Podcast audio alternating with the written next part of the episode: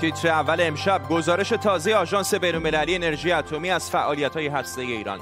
نصب چهارمین آبشار سانتریفیوژ های نسل دوم در تأسیسات زیرزمینی نتنز آمریکا هشدار داده صبرش نامحدود نیست. افزایش صادرات نفت ایران به چین. گزارش رویترز از آمار شرکت های ردیابی نفتکش ها خرید چین از ایران چهار برابر رقم رسمی ثبت شده در گمرک این کشور. و پاروی ایرانی کیست چطور رویای گنجیابی ای را همراه او روانه مناطق باستانی ایران کرده؟ به تیتر اول خوش آمدید.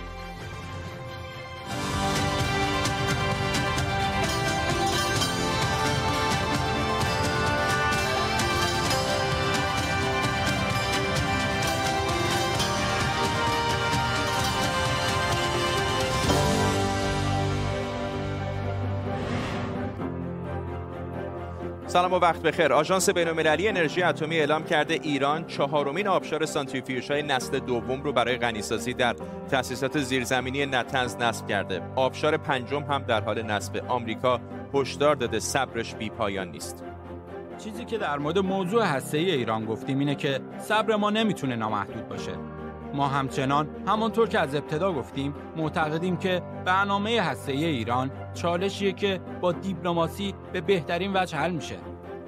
این در حالیه که بر اساس توافق برجام ایران فقط مجاز به استفاده از سانتریفیوژ های نسل اول در نتنزه و باید سطح غنیسازی رو هم زیر 3.67 درصد نگه داره. در طول برنامه به کمک تیمی از کارشناسان خبرنگاران این خبر و خبرهای دیگر رو دنبال می‌کنیم. پیش از همه بریم به واشنگتن دی سی. همکارم سمیرا قرایی از این شهر با ما. سمیرا می‌دونم که مطالعه کردی گزارش آژانس رو چه نکات جالبی در اون دیدی؟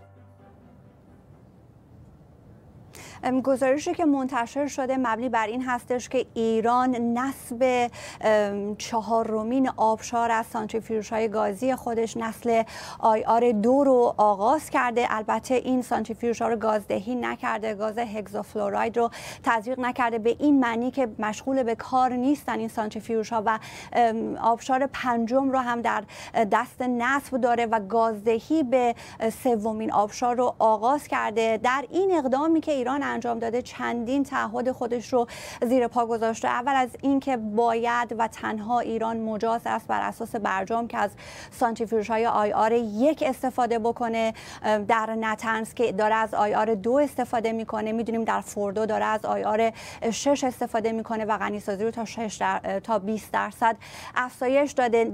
نکته دیگری که داره نقض می‌کنه این هستش که غنی سازی رو از 3.67 صدم همونطور که شما هم گفتین افزایش داده و این باز هم برخلاف برجام هست و به این ترتیب ایران داره تعهدات خودش رو نقض می‌کنه. می‌دونیم نقض تعهدات رو از دو سال پیش آغاز کرده. در پنج, پنج گام این اقدام رو انجام داده و آمریکا هم در از زمانی که آقای بایدن روی کار آمده بارها اعلام کرده که مایل هست که از طریق دیپلماسی حل بکنه مسئله ایران رو و اشاره کردید که گفته که صبرش ناتمام نیست و پیشتر هم اعلام کرده بود که مایل هست که با ایران گفتگو بکنه و در رابطه با چگونگی این گفتگو هم تصابه خاصی نداره.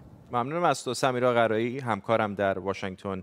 دی سی خبرگزاری رویترز از نصب آبشارهای بیشتر در تاسیسات اتمی نتنز خبر داده که های نسل دوم در اونها استفاده میشه. این اقدام می‌تونه نقض برجام تلقی بشه و هم واکنش آژانس بین‌المللی انرژی اتمی هم اروپا و آمریکا رو در پی بیاره. حالا ببینیم اصلا آبشارها چیان.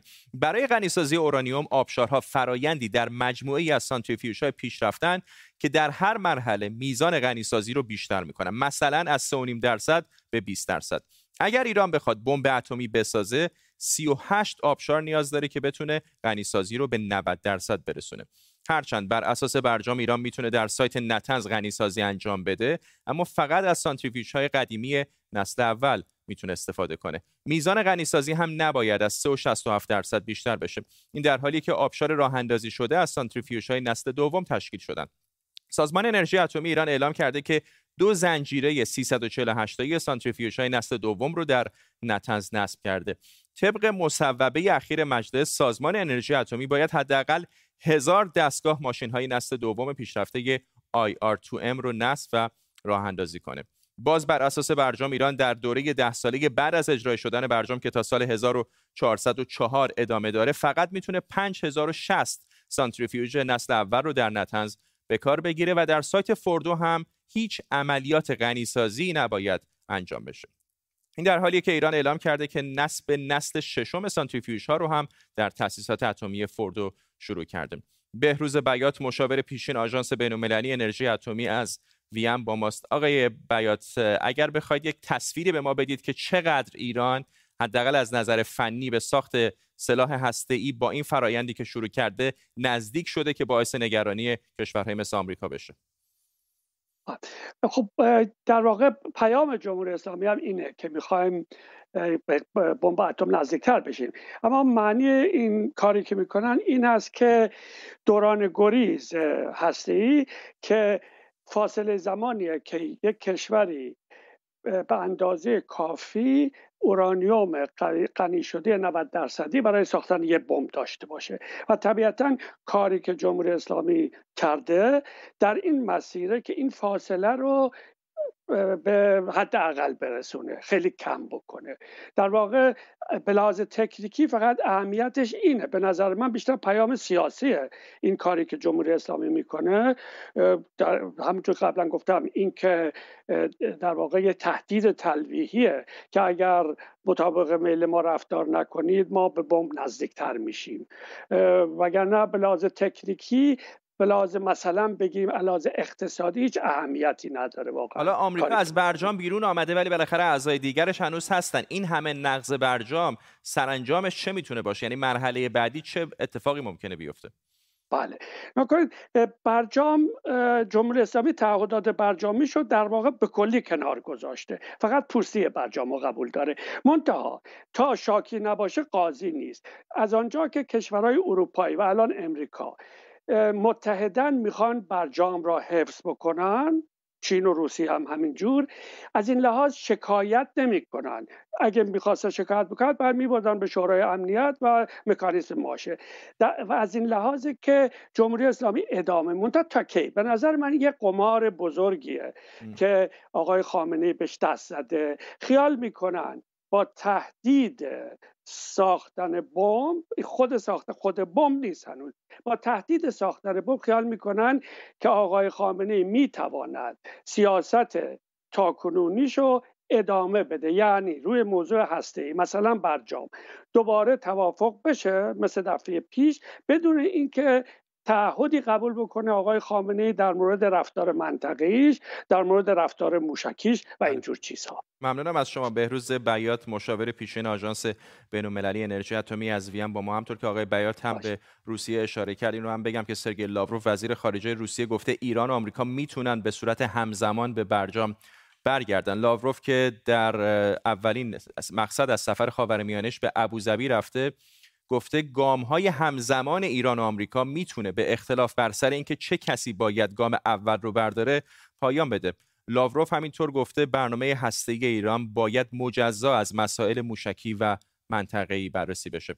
مصدق پارسا همکارم از مسکو با ماست. مصدق همین چند هفته پیش با سفیر روسیه در آژانس بین‌المللی انرژی اتمی هم حرف می‌زدیم. اون هم موضع مشابهی داشت که ایران و آمریکا می‌تونن همزمان در واقع اقداماتی انجام بدن و به مذاکرات برجام برگردن. یکم بیشتر به ما بگو در مورد موضعی که دستگاه وزارت خارجه روسیه در واقع در مقابل برجام اعمال داره می‌کنه.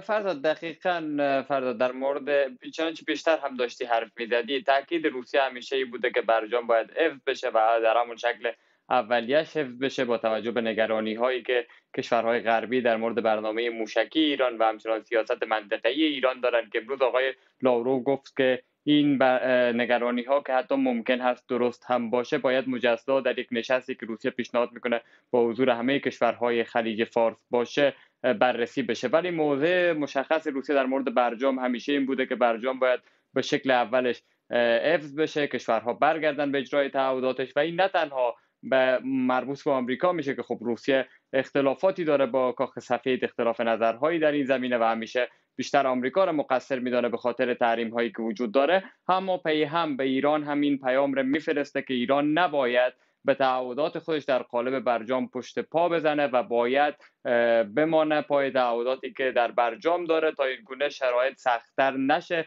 و به تازگی هم آقای اولیانوف یک بار دیگه گفت که ایران درسته که نباید قوانین داخلی خودش رو نادیده بگیره ولی باید به قوانین بین‌المللی هم احترام بگذاره. مصدق پارسا در مسکو. ممنونم از تو. خب بریم سراغ چند خبر کرونایی. ستاد ملی مقابله با کرونا اعلام کرده سفر به و از شهرهای با وضعیت قرمز و نارنجی کرونایی ممنوعه و از 25 اسفند رنگبندی شهرها اعلام میشه. این محدودیت ها تا 15 فروردین سال آینده هم ادامه داره. سعید نمکی وزیر بهداشت ایران هم امروز در مورد تشدید شیوع ویروس کرونا در استان خوزستان گفته طوفان کرونا در خوزستان سهمگینتر از ووهان چین خواهد بود. نمکی گفته نگران گسترش مبتلایان به ویروس جهش یافته در بین کادر درمان این استان و از مردم خواسته که سفر نرن. انوشیروان محسنی بندپی استاندار تهران هم در صحبتهایی که در ستاد استانی مبارزه با کرونا داشته از افزایش 11 درصدی افراد بستری زیر ده سال در استان تهران ابراز نگرانی کرده و گفته این آمار در حال افزایشه دکتر بهروز توکلی اپیدمیولوژیست از لندن با ماست. آقای توکلی همه فکرشون الان در مورد سفرهای نوروزی هست و اینکه چه تأثیری می‌تونه بذاره در افزایش شمار مبتلایان به کرونا. اگر اجازه بدید بخشی از حرفهای آقای نمکی رو در همین رابطه بشنویم و می‌خوام بعد نظر شما رو بپرسم. ناکترین عامل در چرخش ویروس موتاسیون یافته مسافرته. پرهیز کنید. حتی اگر بلیت مجانی هم فرستادن. حتی اگر نمی‌دونم هتل مجانی هم براتون گرفتن حضرت عباسی دارن براتون ویزای بیماری و مرگ میفرستند چه فکر می‌کنید تمام این فشارهای نوروزی داره میاد بر دولت و واقعا فکر می‌کنید چقدر می‌تونن مردم رو متقاعد بکنن که به سفرهای نوروزی نرن؟ ببینید در ایران دیگه مردم ایران کسی به مسئولین و دولت اعتماد نداره کسی اعتماد نمی‌کنه. چون هیچ گونه حمایت و به اصطلاح کمکی از طرف دولت در یک سال گذشته نبوده. در درجه اول هیچ گونه شفافیت در اطلاع رسانی اطلاعات عمومی در تمام جهان قوانینی وضع شده که باید آزاد باشه و در دسترس عموم قرار بگیره. در ایران از روز اول این اطلاعات از مردم محروم کردن و بهشون نرسوندن. حتی به دست مسئولین و کادرهای آکادمی دانشگاه هم نرسوندن. و در درجه دوم همه جای دنیا پشتیبان این به اصطلاح تضمین اینکه مردم اطلاعات داشته باشن مطبوعات آزاده. در ایران مطبوعات آزاد هم در درجه وجود نداره و در درجه سوم یک سیستم و دولت و مدیریت متمرکز اون هم وجود نداره. یعنی دو تا سه تا فاکتور اصلی وجود نداره و در یک سال گذشته هم اینا به طور مرتب به مردم دروغ گفتن. و بعدش هم بدتر از همه اینها اینا اومدن تمام دنیا دنبال اینن که هر چی زودتر به واکسن هایی که معتبر هستند در سطح بین‌المللی دسترسی پیدا کنن. و این هم مردم رو باز محروم کردن با بله. فتوای رهبرشون مجموع این پارامترها باعث میشه که خب مردم اعتمادشون از دست دادن نسبت به دولت و حرفاشو گوش نمی‌کنن منتها بله. مردم باید توجه بکنن که این مسئله بسیار بسیار مهم هستش که یکی از اشتباهات بزرگی که همین توی کشور انگلیس شده بود در ایام کریسمس و سال نو مسیحی بود که اینا یه مقدار آزاد گذاشتن که مردم در حد دو تا خانواده با هم ملاقات کنن و بله. بیشترین تعداد مرگ و میرها و تلفات 5 6 هفته بعد از کریسمس و سال نو توی انگلیس به وجود اومد که الان خوشبختانه خوب داره به سمت خیلی صفر نزول پایین میره. ممنونم از شما. بله دکتر بهروز توکلی اپیدمیولوژیست و استراتژیست سلامت و رفاه عمومی از لندن با ما بود. رویترز به نقل از آمارهای شرکت های ردیابی نفتکش ها گزارش داده که صادرات نفت ایران به چین در ماهای گذشته افزایش قابل توجهی داشته.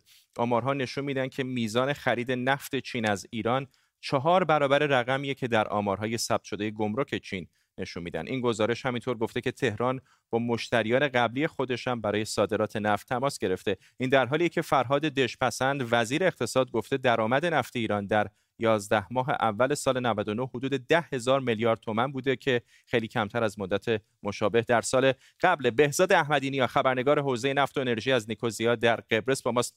آقای احمدی نیا می‌دونیم که ایران در این مدت تحریم ها خیلی تلاش کرد بالاخره به شیوه های مختلف نفتش رو بفروشه.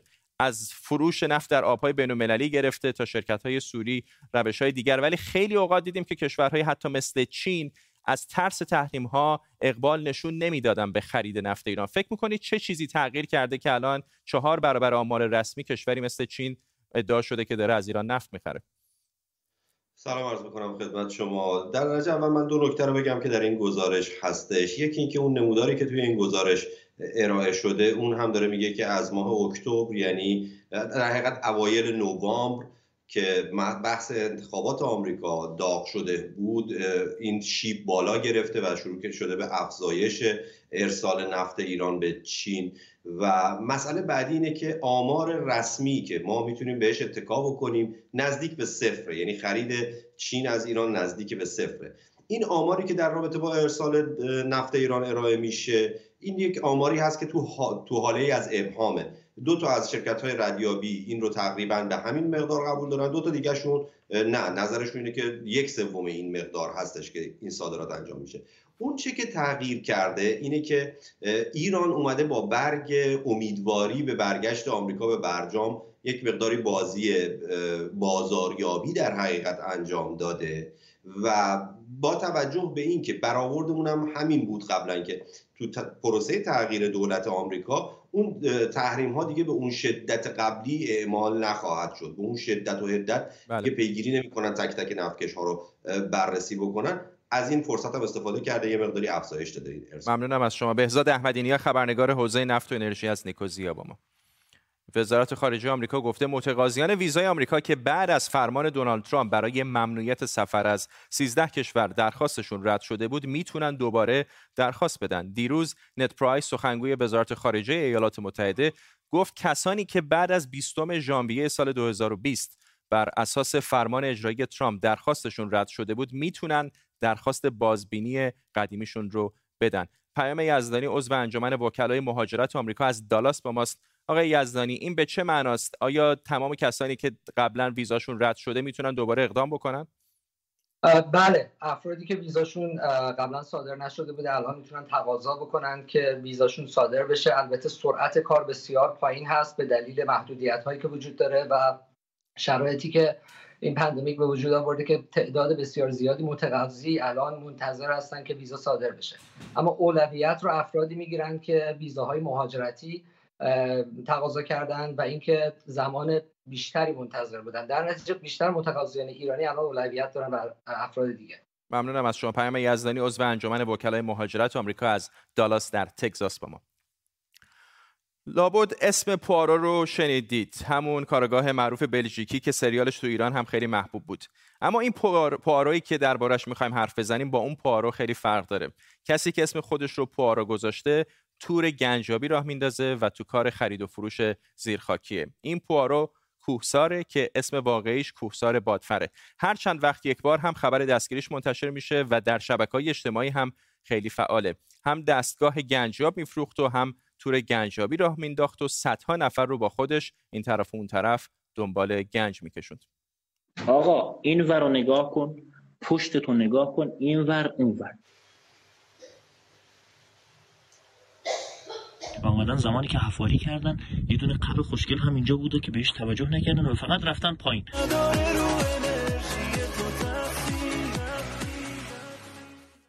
سیوم تیر ماه این آقای پوارو گنجیاب در صفحه اینستاگرامش اعلام کرده بود که داره با یک گروه بزرگ چند صد نفری در استان اصفهان تور آموزشی گنجیابی برگزار می‌کنه. همون موقع یگان حفاظت میراث فرهنگی که در در به در دنبال پواروی گنجاب میگشت دست به کار شد و حکم جلبش رو از نیروی انتظامی گرفت تا بره دستگیرش کنه. اما با جمعیت انبوهی روبرو شد که داشتن دنبال گنج میگشتن. در نهایت چند نفرشون دستگیر شدن اما خود پوارو تونست فرار کنه.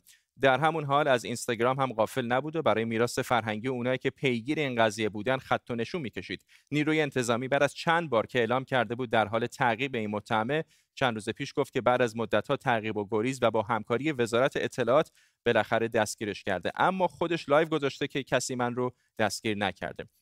این آقا که در صفحه اینستاگرامش ده ها هزار دنبال کننده داشت و هوادارانش ازش به عنوان استاد گنجیابی ایران یاد می‌کنن به حفاری غیرمجاز آسیب رسوندن به میراث فرهنگی فروش غیرمجاز دستگاه های گنجیاب و همینطور برگزاری تورهای آموزشی غیرمجاز متهم شده. اما داستان اینجا تموم نمیشه. با اینکه گنجیابی به منظور به دست آوردن اشیاء عتیقه و تاریخی و قاچاق این اشیا غیرقانونی محسوب میشه همین حالا توی تلگرام کانال های زیادی هستن که دقیقا همین کار رو تبلیغ می‌کنن و این موجب نگرانی و اعتراض علاقمندان به میراث فرهنگی کشور شده. معلوم نیست مسئولانی که هنوز تکلیف اون پاروی گنجیاب رو روشن نکردن با اینها چه برخوردی می‌خوام بکنن. اساسا خرید و فروش هر گونه اشیای عتیقه و همچنین دستگاه های گنجیاب بر اساس قوانین وزارتخونه میراث فرهنگی و گردشگری ممنوع است. و تمام این اشیا اشیایی که از طریق کاوش های باستانشناسی به دست میان تمام اینا متعلق به دولت هست و متعلق به سازمان میراث فرهنگی و وزارتخونه میراث فرهنگی و گردشگری هست. به خاطر همین هیچ گونه شخصی اجازه استفاده از دستگاه گنجیاب و همچنین کاوش مناطق باستانی و جاهایی که مشکوک به وجود آثار باستانی هست نیست. یه زمانی که خود من در مجموعه تخت جمشید کار می‌کردم حتی درج شعار تبلیغات گنجیاب ممنوع بود و ما به شدت با اون برخورد می‌کردیم.